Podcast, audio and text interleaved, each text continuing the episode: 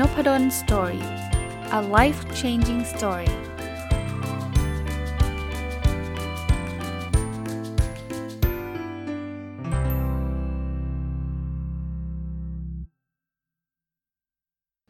สวัสดีครับ ยินดีต้อนรับเข้าสู่นพดล story podcast นะครับ วันนี้จะเอาหนังสือเล่มที่เพิ่งออกเลย เป็นเล่มที่ผมเขียนเองนะครับ ขออนุญาตใช้ 1 ตอนในการรีวิวหนังสือตัวเอง จริง ๆ มันควรจะอยู่ในรายการ My Books นะ แต่ว่าถ้าเรียงตามลำดับเนี่ย ผมคิดว่าอีกนานเลยละกว่าจะถึงหนังสือเล่มนี้ เพลินมันเพิ่งออกมาก็ขออนุญาตอัปเดตแบบรีวิวแบบสั้น ๆ ก่อนสักตอนหนึ่งนะครับ รายการ My Book จะเจาะรายละเอียดอีกทีหนึ่งนะครับ แต่ก็คงต้องไล่เรียงไปตามตามลำดับนะ วันนี้หนังสือเล่มล่าสุดที่ผมเพิ่งเขียนออกมาเสร็จ แล้วก็ตีพิมพ์เรียบร้อยนะครับ ตอนนี้มีวางจำหน่ายในร้านหนังสือ หรือทางออนไลน์เรียบร้อยแล้วเนี่ยนะครับ ชื่อว่า personal OKR ชีวิตจะสำเร็จตามเป้าหมาย ถ้าวัดผลได้เป็นระบบนะก็เริ่มต้นจากที่มาที่ไปก่อนนะครับ ถ้าท่านฟังนุบดลสตอรี่มาโดยตลอดเนี่ยท่านน่าจะจำได้นะครับ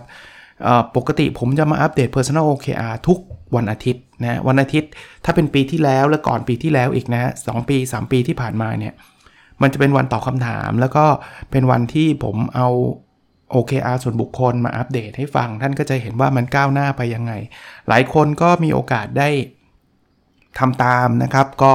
ก็ได้รับฟีดแบ็ที่ดีมาเรื่อย ๆ เลยว่าอาจารย์พอทำตามอาจารย์แล้วเนี่ย เขียน OKR แล้วมันก็สำเร็จหลายเรื่องเลยนะอะไรเงี้ยก็ดีใจนะ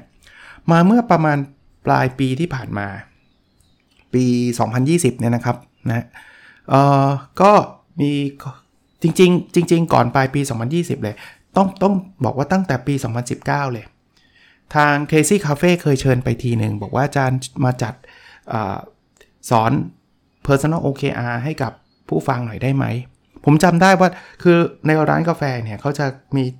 ที่นั่งจำนวนจำกัดนะณตอนนั้นนะครับ ตอนประมาณปี 2019 เนี่ย ก็บอกว่าเอางี้เออก็ก็ลองเปิดดูก็ได้ครับ ผมก็ยินดีมาแชร์นะ ก็คิดว่าประมาณสัก 20-30 คนก็เยอะแล้วล่ะในร้านกาแฟ ปรากฏว่าคนสมัครมาแบบท่วมท้นมาก จนกระทั่งต้องปิดรับนะครับ เพราะว่ามันจะล้นร้านนะครับ ก็มีข้อเรียกร้องว่าโอ้อยากให้จัดอีกอะไรตอนนั้นก็จัดไปแล้วทีหนึ่งพอมาปี 2020 เนี่ย ก็ได้รับเชิญอีกอีกรอบหนึ่งนะครับเกซี่คาเฟ่บอกอาจารย์ลองลองจัดอีกสักรอบไหมคราวที่แล้วมีคนสนใจเยอะเลยนะครับ ก็ เปิดรับสมัครทีเขานี่มา 60 คนเลยนะครับแล้วต้องบอกว่ามีมากกว่านั้นด้วยนะครับ ต้องขอขอบพระคุณด้วยเพราะว่าเนื้อที่มันมีแค่นั้นเองนะครับ มันก็ก็ประมาณนั้น ก็จนจนเป็นที่มาที่ไปคือผมก็ได้รับการติดต่อจากสำนักพิมพ์อมรินทร์ How To นะ ก็ได้เข้ามาฟังในในเวิร์กช็อปแล้วบอกอาจารย์ อยากให้อาจารย์เขียนหนังสือเล่มนี้คือคือผมก็มีความชอบในการเขียนมากกว่าการจัดเวิร์กช็อปอยู่แล้วล่ะ เพราะว่า มันกระจายไปหาคนจำนวนได้เยอะกว่าเยอะนะเวิร์กช็อปอย่างที่บอกนะสามสิบหกสิบก็เต็มแล้วล่ะนะเพราะฉะนั้นเนี่ยก็เลยบอกอะงั้นผมขอใช้เวลาช่วงปีใหม่ในการเขียน ต้องบอกว่าเล่มนี้นะครับ personal OKR เนี่ยเป็นเล่มที่ผมเขียนเพลินที่สุด แล้วใช้เวลาเขียนอาจจะน้อยที่สุดก็ได้ น้อยที่สุดมันไม่ได้แปลว่าคือคือหนังสือเล่มหนึ่งมันใช้เวลาพอๆกันแหละแต่คำว่าน้อยที่สุดคือเขียนจบเร็วสุดเออ คือหนังสือเล่มอื่นๆเนี่ยผมจะค่อยๆ ทยอยเขียนทีละบท 2 บทไปเรื่อยๆ แล้วก็คือใช้เวลาเป็นปีๆครับกว่ามันจะออกมา แต่ผมเป็นคนเขียนบ่อยนั่นเองนะฮะนั้นผมก็เขียนสะสมผมในบทความบ้างอะไรบ้างไปเรื่อยๆ แล้วค่อยมาเรียบเรียงเป็นเล่มอะไรเงี้ยนะส่วนใหญ่จะเป็นแบบนั้น แต่เล่มนี้เนี่ยผมช่วงปีใหม่เลยครับไม่ได้ไปไหน นั่งเขียนเขียนเขียนเขียนจำได้ว่ามาสักสัปดาห์หนึ่งลุยจนจบนะก็ออกมาเป็นเล่มที่ผมคิดว่าน่าจะเป็นประโยชน์ตามชื่อนะ personal OKR เล่มนี้จะไม่ได้พูดถึง OKR ในองค์กรนะ ต้องบอกให้ท่านเข้าใจตรงกันก่อน เดี๋ยวเกิดใครบอกเนี่ยที่ทำงานอยากใช้ OKR เลยมาซื้อหนังสือเล่มนี้อาจจะไม่ตอบโจทย์นะถ้านั่นเป็นเรื่อง OKR หนังสือเล่มเดิมของผม ถ้ายังมีจำหน่ายอยู่นะเพราะตอนนี้อาจจะน้อยแล้วล่ะนะคือพัฒนาองค์กรและชีวิตด้วยแนวคิด OKR จริงเล่มนั้นเนี่ยมีทั้งเรื่ององค์กรและเรื่องชีวิตด้วย แต่พอเล่มนี้เนี่ยผมเจาะเรื่องชีวิตโดยเฉพาะเลยนะก็กลับมานะครับ ผมก็เกินเปิด เปิดเรื่องจากหนังสือเล่มนี้ว่าทำไมต้องเล่มนี้ด้วยนะผมมองเห็นปัญหาอันหนึ่งนะครับที่จากที่ผ่านมาจะเป็นปัญหาที่ผมเจอเอง แล้วเป็นปัญหาที่คนอื่นๆ ก็เจอคล้าย ๆ กันนั่นคือ เราเรามักจะตั้งเป้าหมาย แต่ว่ามักจะทำไม่ได้สำเร็จอะนะเรามี New Year Resolution แต่ก็แป๊บเดียวก็หายไป หรือบางคนก็ไม่ได้มีเลย แล้วก็ไม่ได้ไม่ได้ทำอะไรแป๊บเดียวหมดหมดปีละนะ ส่วนตัวผมก็เคยเจอแบบนั้น แต่พอผมมาเจอเครื่องมืออันนี้นะครับ ก็คือ OKR ซึ่งย่อมาจากคำว่า Objective and Key Result เนี่ย มันทำให้ชีวิตผมเปลี่ยนไประดับหนึ่งเลย อย่างที่ผมบอกนะผมสอนผมทำวิจัยเรื่อง OKR ถึงแม้ว่าส่วนใหญ่ก็จะเป็นเรื่อง OKR สำหรับองค์กร แต่ผมมีความเชื่ออยู่อย่างหนึ่งว่าอะไรที่เราใช้สำเร็จในองค์กรมันก็จะทำสามารถมาช่วยกับชีวิตเราได้เช่นเดียวกัน คือผมชอบเอาเครื่องมือบริหารองค์กรมาบริหารชีวิตอะผมชอบทำแบบนั้น OKR เนี่ย Google เขายังทำสำเร็จเลย แล้วชีวิตเออโทษทีแล้วบริษัทเขาเติบโตยิ่งใหญ่ก้าวกระโดดมากเฮ้ยทำไมเราไม่เอามาใช้กับชีวิตเราบ้างอะ่ะคราวนี้ก่อนนำมาใช้เนี่ยเริ่มต้นว่า แล้วทำไมไอ้ระบบการตั้งเป้าเดิมๆมันไม่ค่อยเวิร์กข้อแรกเลยนะ เรามักจะตั้งเป้ามากเกินไป บางคนเนี่ยเขียน New Year Resolution 20 ข้อ คือความมากเนี่ยมันจะทำให้เราสเปะสปะ แล้วไม่เสร็จสักอย่าง เพราะมันเยอะไปไงครับ เรามีเวลาอยู่จำกัด แล้วพอมันไม่เสร็จเราก็ทิ้งเลย เยอะไปไม่ดีนะครับ การตั้งเป้าถ้ามันเยอะแล้วไม่โฟกัสเนี่ยมันก็อย่างที่บอกมันใช้เวลาได้ไม่ทั่วถึงนะแล้วมันก็มันทำไม่เสร็จสักอย่างนะ หรือถ้ามันเสร็จหลายอย่างมันอาจจะเป็นอย่างที่มันไม่ matter คืออันนี้ผมก็เสร็จนะ ผมตั้งเป้า 20 ข้อผมเสร็จ 19 ข้อเลยนะ แต่ 19 ข้อมันเป็นอะไรที่แบบง่ายๆ ไม่ต้องตั้งเป้าก็สำเร็จอะนะปัญหาที่2เนี่ยคือบางทีเราตั้งเป้าโดยไม่รู้ว่าเราตั้งไปทำไม คือเขาบอกเขาบอกให้ตั้งเรื่องรวยก็ตั้งเรื่องรวยมั้งแล้วกันเเห็นคนนั้นตั้งเรื่องลดน้ำหนักก็ลดบ้างอะไรเงี้ย คือเราไม่มีวายที่มันสตรองเนี่ยไม่มีคำว่าทำไม ซึ่งเดี๋ยวเดี๋ยวผมจะมาเล่าให้ฟังนะกระบวนการในการสร้าง OKR ส่วนบุคคลเนี่ยทำยังไงนะอันที่ 3 ครับ เอาละตั้งเป้าไม่เยอะ ตั้งเป้าที่เราอยากได้จริง ๆ รู้ว่ามีวายยังไงแล้วแต่ก็ไม่สำเร็จเพราะเราไม่ติดตามความก้าวหน้า คือตั้งเราทิ้งครับใหม่ๆโอ้โหวิ่งทุกวันแล้วสักพักก็เลิก ใหม่ๆชั่งน้ำหนักทุกวันสักพักก็เลิก พอเราไม่ track เราไม่ติดตามความก้าวหน้าเนี่ยโอกาสที่จะหลุดมีสูงมาก อันที่ 4 อันนี้ตรงข้ามเลยฮะอีกแบบหนึ่งคือตั้งเป้าง่ายเกินไป บอกไม่เยอะหรอกอาจารย์ ผมตั้งเป้าวิ่งแค่ 20 โลในปีเงี้ยมันวิ่งเดือนเดียวก็ครบแล้วไงพอง่ายเกินไปเนี่ยคนก็รู้สึกเฉื่อยชา เราก็ไม่รู้จักจะโอ้ยังไงก็เสร็จเป้าแบบเนี้ยทำยังไงก็ทำได้นะเพราะนั้นง่ายเกินไปก็ก็ก็เป็นปัญหานะ คราวนี้สิ่งที่ผมอยากแนะนำ ถ้าเราอยากจะทำ OKR นะ ก่อนที่จะไปตั้งเป้า ถ้าเป็นตั้งเป้ามันก็จะคล้ายๆเดิมผมว่าเราต้องหารากเราให้เจอก่อน ตรงนี้เป็นหนังสือเล่มนี้เขียนไว้ค่อนข้างละเอียดในเรื่องนี้นะต้อง refer ถึงด้วยนะครับคอนเซปต์เรื่องนี้ผมก็เอามาจากการบริหารองค์กรที่เวลาองค์กรจะมาตั้งเป้าหมายเนี่ยเขาก็ต้องสร้าง mission vision value นะอะผมเริ่มต้นจากอันแรกก่อน ผมเรียกว่า value ก็คือการสร้างคุณค่าในชีวิต ผมเปรียบเทียบกับองค์กรให้ฟังนะครับคำว่า value ขององค์กรเนี่ยมันคือ what's important to us มันคืออะไรอะไรคือสิ่งที่สำคัญที่สุดในองค์กร ถ้าถ้าผมยกตัวองค์กรอย่าง Google เนี่ยเขามี value อยู่ทั้งหมด 10 ข้อ ขออนุญาตไม่อ่านให้ฟังนะครับ แต่เอายกตัวอย่างมาข้อหนึ่งก็แล้วกันเขาบอกว่าเราสามารถจะหาเงินได้โดยไม่ใช้วิธีการที่ชั่วร้าย นี่คือ value มันคือสิ่งที่สำคัญ มันแปลว่าถ้าสมมติ Google มีโอกาสได้โฆษณาก้อนใหญ่เลยนะ แต่โฆษณานั้นเนี่ย มันไม่เหมาะสมกับผู้ใช้อะ่ะมันมันกระตุ้นให้เกิดความเกลียดชัง แต่มันเขาให้เงิน Google เยอะเลยเงี้ย Google จะไม่ทำเพราะมันขัดกับคุณค่าข้อนี้ของ Google นะคราวนี้มาที่ชีวิตเรา บอกโหอย่างนี้อาจารย์ต้องเขียน value 10 ประการป่ะ เราไม่ใช่ Google ครับ อย่าให้เยอะ ผมชอบหนังสือเล่มหนึ่งนะครับ มีแปลเป็นไทยแล้วนะครับ แล้วก็เคยรีวิวใน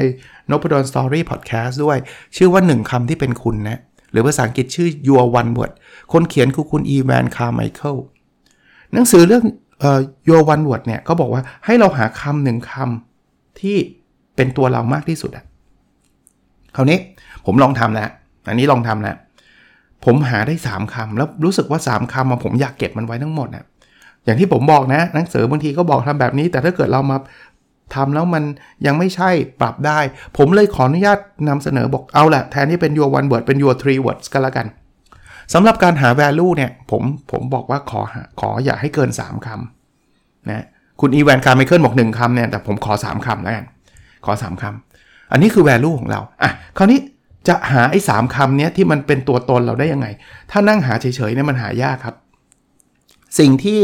หนังสือโยบันเบิร์ดสอน แล้วผมก็เอามาถ่ายทอดต่อด้วยเนี่ยนะครับ ก็คือให้เรา list สิ่งที่เราชอบทำมากๆเลย อะไรก็ตามที่แบบโอ้โหทำแล้วมีความสุขทำแล้วชอบมาก ผมก็เริ่มต้นครับผมชอบอ่านหนังสือผม list ไป ผมชอบทำวิจัย ผมชอบเขียนหนังสือ ผมชอบทำพอดแคสต์ผมชอบออกกำลังกาย ผมชอบใช้เวลากับครอบครัวและคนที่ผมรักเนี่ยพวกนี้คือ value ของผม แต่ว่าถามว่าอย่างนี้แปลว่าผมมีคำทั้งหมด 6คำหรือเปล่าไม่ใช่ มันคือสิ่งที่ผมชอบก่อนยังไม่ใช่ value ขออภัยด้วย ยังไม่ใช่ value แต่พอเราเขียนออกมาแล้วเราพยายามกรุ๊ปและหาคำให้เจอ เช่นนะ เวลาผมนึกถึงอ่านหนังสือทำวิจัยเนี่ยมันมันมันพุ่งไปสู่คำว่า learning อะคือคำว่าเรียนรู้อะผมก็ได้ดึงคำละเรียนรู้ เอ๊ถ้าผมพูดถึงเรื่องเขียนหนังสือทำพอดแคสต์มันเหมือนคำว่า sharing เลยอะ มันคำว่าแปลว่าแบ่งปันนะครับ sharing อีกอันนึง เอ๊ะผมออกกำลังกาย ผมชอบออกกำลังกาย ผมชอบใช้เวลากับครอบครัวเนี่ย ผมนึกถึงคาว่า healthy อะ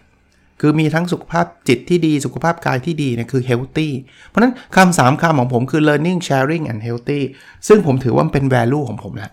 อันนี้คือรากแรกเลย คือสังเกตว่าถ้าผมทำอะไรที่มัน against learning คือ สิ่งนี้ผมไม่ได้เรียนรู้อะไรเลย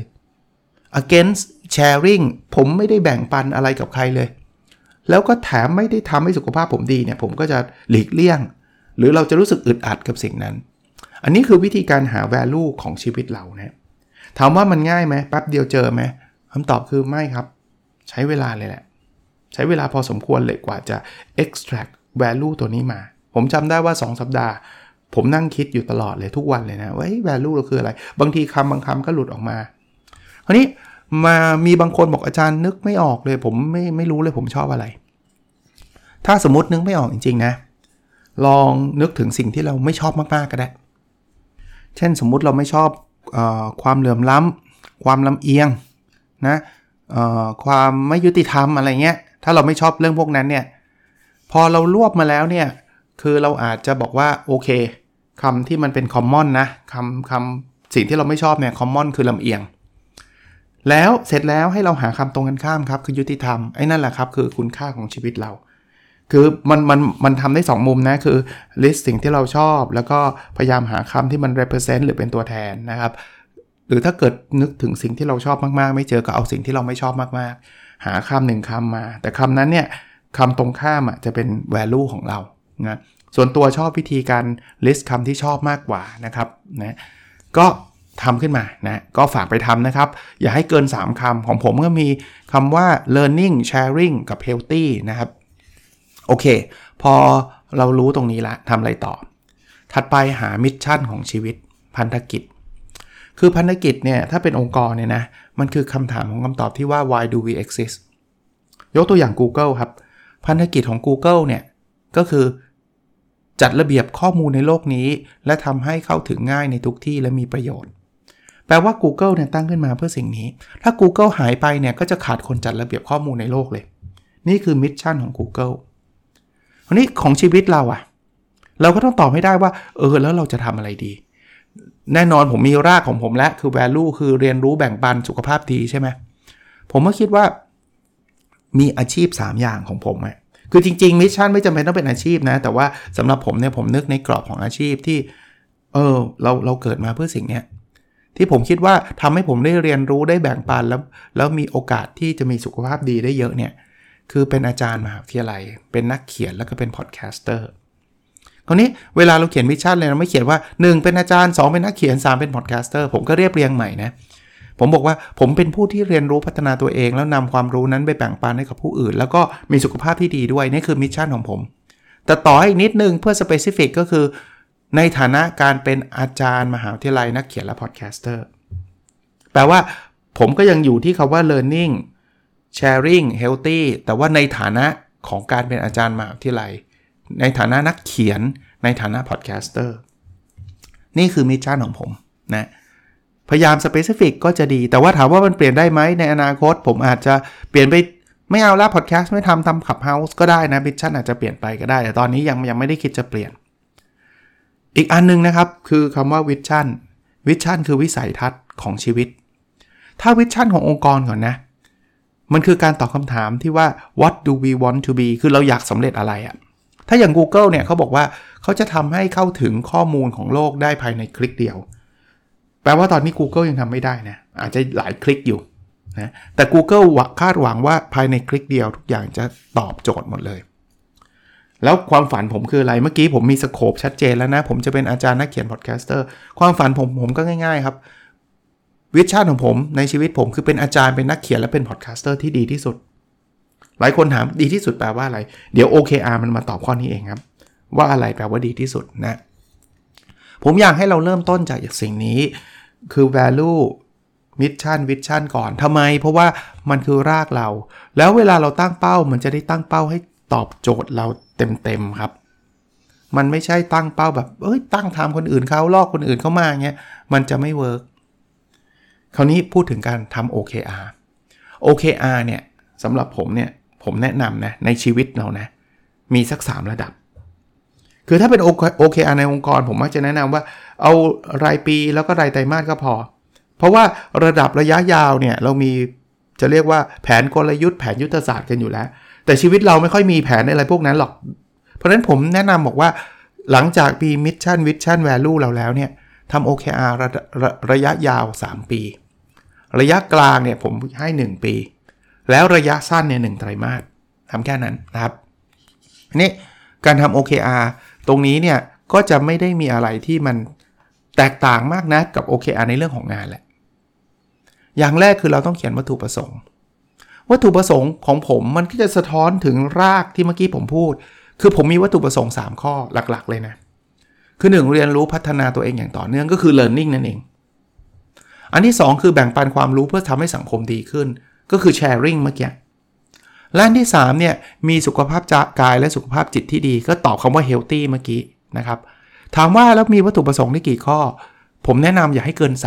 3 ถ้าเมื่อกี้ท่านพูดถึง value 3 ด้าน ท่านก็จะมีวัตถุประสงค์ 3 ข้อตอบแต่ละด้านแหละนะเกินได้ไหมก็ได้มันก็ไม่ได้ผิดหรอกแต่ยิ่งเยอะมันจะยิ่งสเปะสปักสเปะสปะวิธีการหาเนี่ยคือเราเราลองเติมคำนี้เข้าไปครับ เราจะมีความสุขมากๆถ้าอะอย่างผมนะ เมื่อกี้ 3 ข้อนะ ถ้าผมเติมคำนี้เข้าไปนะ ผมจะมีความสุขมาก ๆ ถ้าได้เรียนรู้พัฒนาตัวเองอย่างต่อเนื่องเออใช่ ผมจะมีความสุขมาก ๆ ถ้าผมได้แบ่งปันความรู้เพื่อทำให้สังคมดีขึ้น ใช่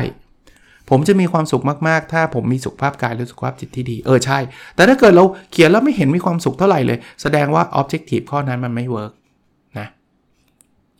พอมี Objective เสร็จปุ๊บคราวนี้ต้องมีผลลัพธ์หลักละ ผลลัพธ์หลักคือการวัดว่าแล้วเมื่อไหร่เราจะรู้ว่าเราบรรลุ Objective ข้อนั้น ผมยกตัวอย่างนะ เมื่อกี้เอาเอาเอาเป็นกรอบ 3 ปีก่อนก็แล้วกันนะครับ เพื่อจะทำให้เห็นภาพนะครับ ว่าเอาละถ้าเกิดสามปี อาจารย์ในแต่ละ objective เนี่ยอาจารย์จะเขียนผลลัพธ์หลักยังไง เอาแรกอันแรกนะ เรียนรู้และพัฒนาตัวเองอย่างต่อเนื่อง ผลลัพธ์หลักข้อที่อันนี้คือ objective ข้อที่1นะผลลัพธ์หลัก 1.1 อ่านหนังสือให้จบ 360 เล่ม ผลลัพธ์หลัก 1.2 มีผลงานวิจัยที่ได้รับการตีพิมพ์ในวารสาร international ระดับ Q1 คือระดับดีที่สุดอย่างน้อย 3 paper อ่าอันที่ 2 นะ แบ่งปันความรู้เพื่อทำให้สังคมดีขึ้น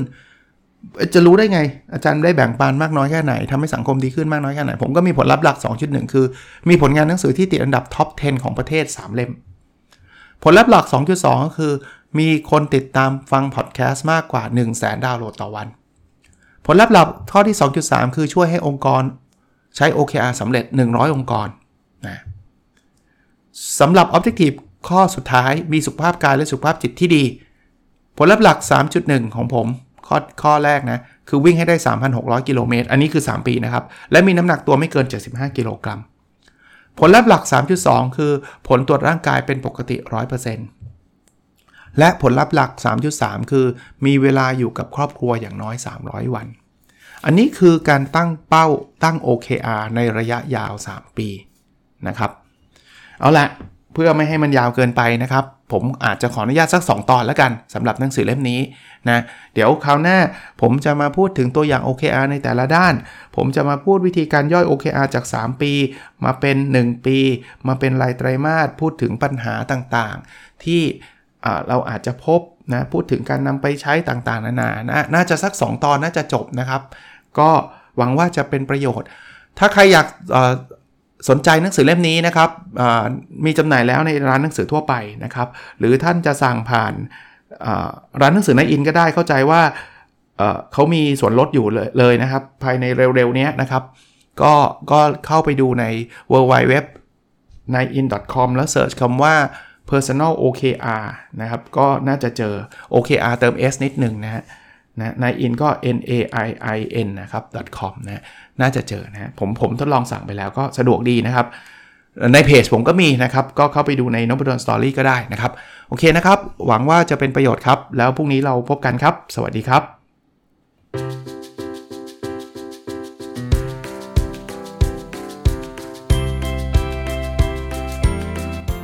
n o p a d o n Story a life changing story